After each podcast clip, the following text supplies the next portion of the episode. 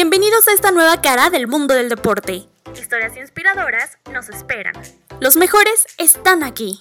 Valentía, esfuerzo, tenacidad y grandes sueños forman parte de este camino. Soy Paola Bernal y te invito a que seamos uno mismo en esta búsqueda y nos encontremos al final alcanzando la gloria.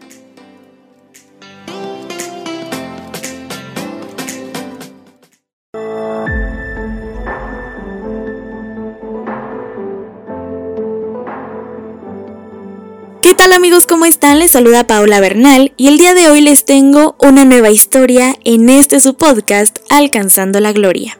Daremos un salto en este carrusel deportivo porque hoy hablaremos de fútbol americano. Tengo para ustedes una historia inspiradora, una gran lección de esfuerzo, empatía y solidaridad. Es una de esas historias que logran tocarte el corazón cada vez que las escuchas. Algunos la conocerán porque fue inspiración para una película protagonizada por Sandra Bullock hace ya unos añitos. Pero para quienes no sepan quién es nuestro protagonista, permítanme presentárselos.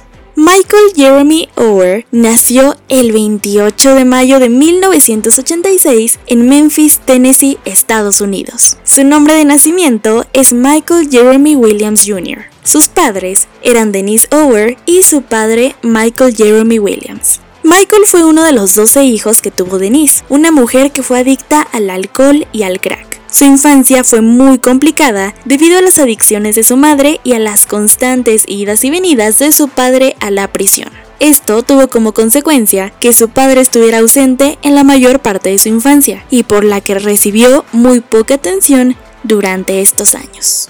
A raíz de esto, el desempeño escolar de Michael era deficiente. Repitió los dos primeros grados de educación básica y asistió a 11 escuelas diferentes en sus primeros nueve años como estudiante. Tras las altas y bajas familiares, Michael fue colocado en un hogar adoptivo y tiempo después, cuando Michael ya se encontraba en la preparatoria, su padre murió trágicamente asesinado en la prisión, en donde compartía celda con el hermano de su madre. Con este escenario, la vida de Michael era poco prometedora. A pesar de todo, Ower tenía aspiraciones, sueños locos que gracias a personas que confiaron en él y que se percataron de su talento, pudo cumplir. Pero vamos por partes, hay que recorrer el camino de Michael para comprenderlo en su totalidad. En 2002 Michael tenía 16 y se sabía poco de él. No tenía un hogar y dormía en el piso que le diera asilo por unos cuantos días. La primera persona que hizo algo por él fue Tony Henderson, conocido como Big Tony, quien lo había observado jugando baloncesto. Solicitó junto con su familia que Michael fuera aceptado en la Crest Christian School pensando en que sería un gran elemento para el equipo de baloncesto de la escuela. Ahí los maestros y directivos se dieron cuenta del gran problema al que se enfrentaban, pues Michael tenía un coeficiente intelectual de 80. Se dieron cuenta de su paso por las 11 escuelas públicas que se deshicieron de él para que su bajo desempeño fuera problema de alguna otra institución, y también descubrieron que estuvo por más de un año sin asistir a ningún colegio. En un inicio, el director se negó a aceptarlo, pero gracias a las presiones de los entrenadores, Michael fue aceptado con una condición. No podría participar en ninguna actividad extracurricular hasta que demostrara que era capaz de mejorar académicamente. Una petición sencilla se convirtió en algo bastante complicado para Michael, pues nunca había oído sobre los verbos o los sustantivos, no hablaba mucho y apenas volteaba las pizarras. Con estas trabas, sus maestros sugirieron su salida al poco tiempo. Collins Tuoy, una estudiante de segundo año, le contó a sus padres que había visto en la escuela a un muchacho negro, notablemente grande, y que usaba siempre la misma ropa.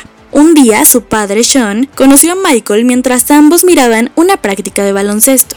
Después de eso, pidió que le abrieran una cuenta permanente en la cafetería de la escuela, algo que acostumbraba hacer para los chicos más pobres que estudiaban ahí.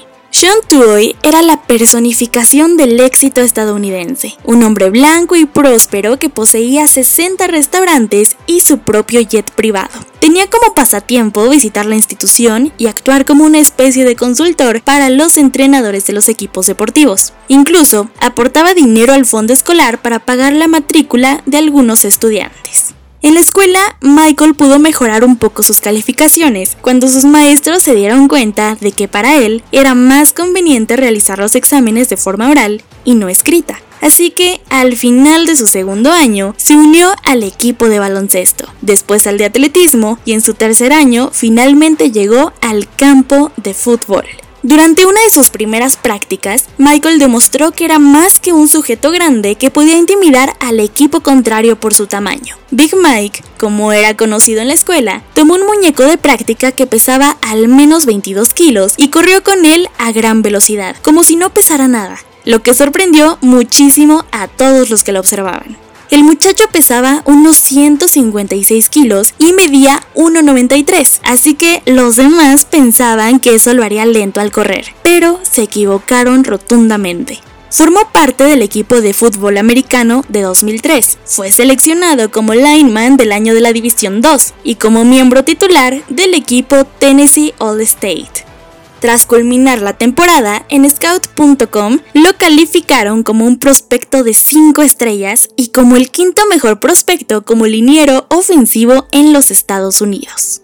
Oer también fue premiado como deportista en atletismo y baloncesto. Promedió 22 puntos y 10 rebotes por partido, siendo seleccionado como All-State, ayudando al equipo de baloncesto a tener una marca de 27-6, ganando el campeonato distrital en su último año. Oer también destacó en lanzamiento de disco a nivel estatal, Mientras Michael trabajaba por mejorar sus habilidades en el fútbol, solía pasar las noches con cinco familias diferentes, incluidos los Tuoy. Un día después de un entrenamiento, Leiraine, quien era la esposa de Sean, se ofreció a llevarlo a donde quisiera pero después de ver las condiciones en las que estaba viviendo, decidió llevarlo a vivir a su casa de manera definitiva. Esto significó algo importante para la vida de Michael, ya que era la primera vez que tendría su propia cama. Él se convirtió en el tercer hijo de una familia rica e incluso tenía una buena relación con los hermanos Tuoy. Big Mike comenzó jugando como tacleador defensivo, pero su principal problema en el campo era que parecía no entender muy bien lo que pasaba a su alrededor. Se mostraba pasivo y sin intenciones de agredir a nadie. Sin embargo, se corrió la voz de que era un muro infranqueable, razón por la que varios entrenadores de fútbol americano universitario lo querían en sus equipos. Después se convirtió en tacleador izquierdo, una de las posiciones más valiosas en ese deporte. Los problemas escolares seguían en la vida de Michael y comenzaban a afectar su futuro, pues sin importar cuán bueno fuera en el deporte, Michael no podría jugar nunca en la NFL si no conseguía un mejor promedio que le permitiera entrar a una universidad. Leirain decidió tomar cartas en el asunto y habló con los maestros de Michael para pedir que le dijeran qué necesitaba hacer para subir sus calificaciones. No importaba lo que fuera, él lo haría.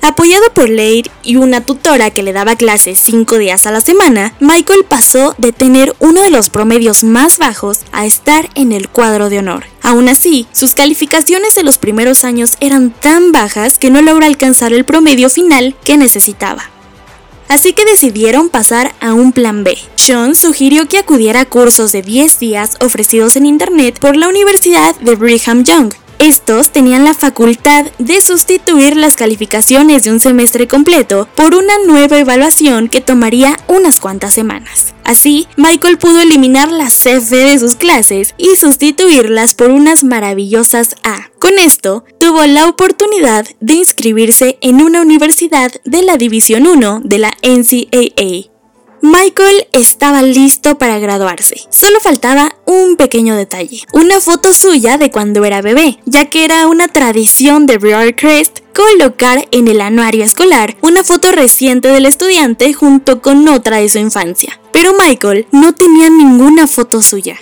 Así que Leiraine visitó a algunas familias de acogida que había tenido, incluso a su madre biológica. Sin embargo, solo encontró una foto de Michael cuando tenía alrededor de 10 años. Pero Leir no permitiría que hubiera un espacio en blanco en el anuario. Entonces encendió su computadora y descargó la imagen más linda de un bebé negro que pudo encontrar y la entregó en la escuela. En mayo de 2005, Big Mike tuvo una emotiva ceremonia de graduación acompañado de las personas que lo habían ayudado a lograrlo, su nueva familia, su tutora, su entrenador, el director de la escuela y el hombre que lo había llevado a Crest en primer lugar, Big Tony. A pesar de las dificultades de Michael para entrar a la universidad y de que recibió ofertas de becas de Tennessee, LSU, Auburn, Arkansas y Carolina del Sur, eventualmente fue aceptado en la Universidad de Mississippi, en donde jugaría para el entrenador Ed Oregon. Su decisión de jugar fútbol para Ole Miss Rebels provocó una investigación de la NCAA. La primera cuestión es que el promedio de Ower seguía siendo demasiado bajo para satisfacer las necesidades de la División 1 de la beca en el momento de la oferta de Ole Miss. Esa dificultad fue corregida antes de la graduación, cuando Ower terminó las clases en Brigham Young University. El segundo tema era la relación del Stuoy preexistente con la escuela y el hecho de que el entrenador de la escuela secundaria de Ower, Hugh Freeze, fue contratado por Ole Miss 20 días después de que Ower firmó su carta de intención. Freeze afirmó que su posición con Ole Miss no fue un intento para alentar a Ower para asistir a la escuela, sino más bien el resultado de su relación preexistente con el coordinador ofensivo Noel Mason de Ole Miss. La NCAA no cerró su caso según sus sospechas de colusión. Sin embargo, se determinó que Ole no había cometido ninguna violación a la NCAA en el reclutamiento de Michael Ower. Ya en la universidad se reevaluó el coeficiente intelectual de Michael y se descubrió que había subido entre 20 y 30 puntos. También estuvo en el cuadro de honor varias veces y en el 2009 se graduó con una licenciatura en justicia criminal. En la parte deportiva, Ower inició en 10 partidos como guardia durante su primera temporada con los Old Miss Rebels, convirtiéndose en un estudiante de primer año seleccionado en el primer equipo All American. Después de cambiar a la posición de tacleador izquierdo para la temporada 2006, fue seleccionado por varios equipos en la pretemporada All Conference y All American. Oer fue nombrado en el segundo equipo de Conferencia del Sureste como liniero ofensivo después de su segunda temporada y en el primer equipo ofensivo después de su temporada junior. El 14 de enero de 2008, Ower declaró que iba a entrar en el draft de la NFL. Sin embargo, dos días después anunció su retirada del proyecto para terminar su último año de estudios en Ole Miss. Después de la temporada de 2008, Ower fue reconocido como un unánime el primer equipo All American, al cuadro de honor por sus buenas notas por segunda vez y logró graduarse en la primavera de 2009. Después de su etapa de fútbol universitario, logró firmar un contrato de 5 años y 13.8 millones de dólares con los Cuervos de Baltimore. Empezó como tacleador derecho, pero luego lo hizo como tacleador izquierdo por 8 semanas mientras reemplazaba a su compañero Jared Gator. Posteriormente, Gracias a una buena calidad de juego, los Ravens seleccionaron a Oer como el número 23 en la primera ronda del draft 2009 de la NFL. El 26 de abril de ese año volvió a tener la camiseta con el número 74. Tuvo una importante participación en la victoria contra los New England Patriots ya que no permitió una sola captura a su mariscal de campo, por lo que los Ravens ganaron 33-14 se ganó el premio del novato ofensivo del año de la NFL. Lo recibió de la mano de la Associated Press. El 3 de febrero de 2013 logró el anillo de campeón al derrotar a San Francisco en el Super Bowl 47. Al año siguiente, firmó un contrato de 19.9 millones de dólares por cuatro años con los Tennessee Titans pero no cumplió todo el tiempo que se tenía acordado con los Titans, pues pasó a jugar para los Carolina Panthers. Oer firmó un contrato de dos años por 7 millones de dólares, un mes después de terminar con los Tennessee Titans. Un tiempo después, su salud se vio afectada por fuertes dolores de cabeza debido a una conmoción. Estos dolores le ocasionaron problemas en su rendimiento deportivo. Ower tuvo que entrar en protocolo, pero cuando regresó, su rendimiento no fue el mismo, por lo que no pasó los exámenes físicos y fue cortado por Carolina en el 2017. Aunque no está oficialmente retirado, desde 2017 no juega en la NFL. Desde su salida de la NFL no se ha sabido mucho de él. Su último mensaje en Twitter fue, hablé con Jesús en el peor de mis días, el 22 de abril de 2018. En Instagram se ha visto activo en la lucha contra el racismo en Estados Unidos, pues se unió al movimiento Black Lives Matter. Su regreso a la NFL es un tanto remoto ya que las lesiones que tiene son difíciles de sobrellevar Quienes lo han visto dicen que vive tranquilamente en Nashville, Tennessee y convive bastante con los Tuoy. La historia de Michael Lower ha sido tan inspiradora que se realizó una película sobre ella. La película lleva el nombre de The Blind Side, en español conocida como Un sueño posible. La película está basada en el libro The Blind Side, The Evolution of a Game. La película fue estrenada el 20 de noviembre de 2009 en Estados Unidos y llegó a México el 10 de marzo de 2010. La película fue dirigida por John Lee Hancock y protagonizada por Sandra Bullock. El director afirmó en distintas entrevistas que el núcleo central de la película es la relación que tienen Leighton Tuoy y Michael Lower y cómo evoluciona la familia a lo largo de la película. Pero también quiere dar respuesta a quién es Michael Lower y qué estrellas se han alineado para que un chico de los suburbios de Memphis llegue a brillar tanto. Durante toda la cinta hay numerosas fotos, diálogos, referencias y cameos de la verdadera familia Tuoy.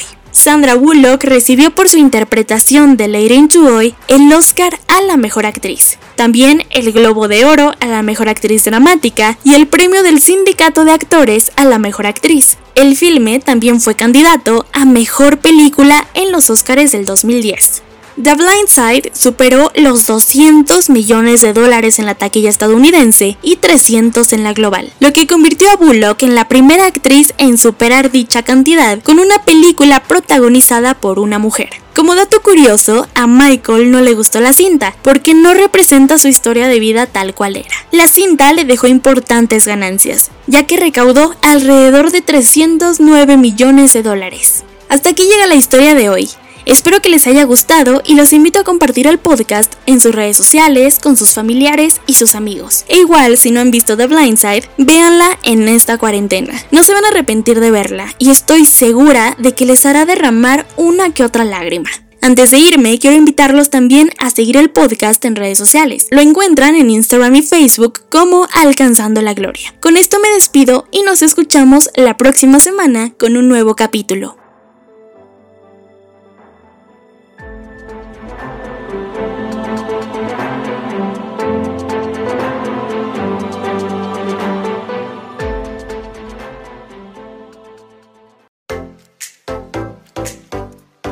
Gracias por acompañarme en este episodio. No olvides seguir nuestras redes sociales para seguir descubriendo conmigo historias inspiradoras del mundo del deporte. Yo soy Paola Bernal y esto fue Alcanzando la Gloria.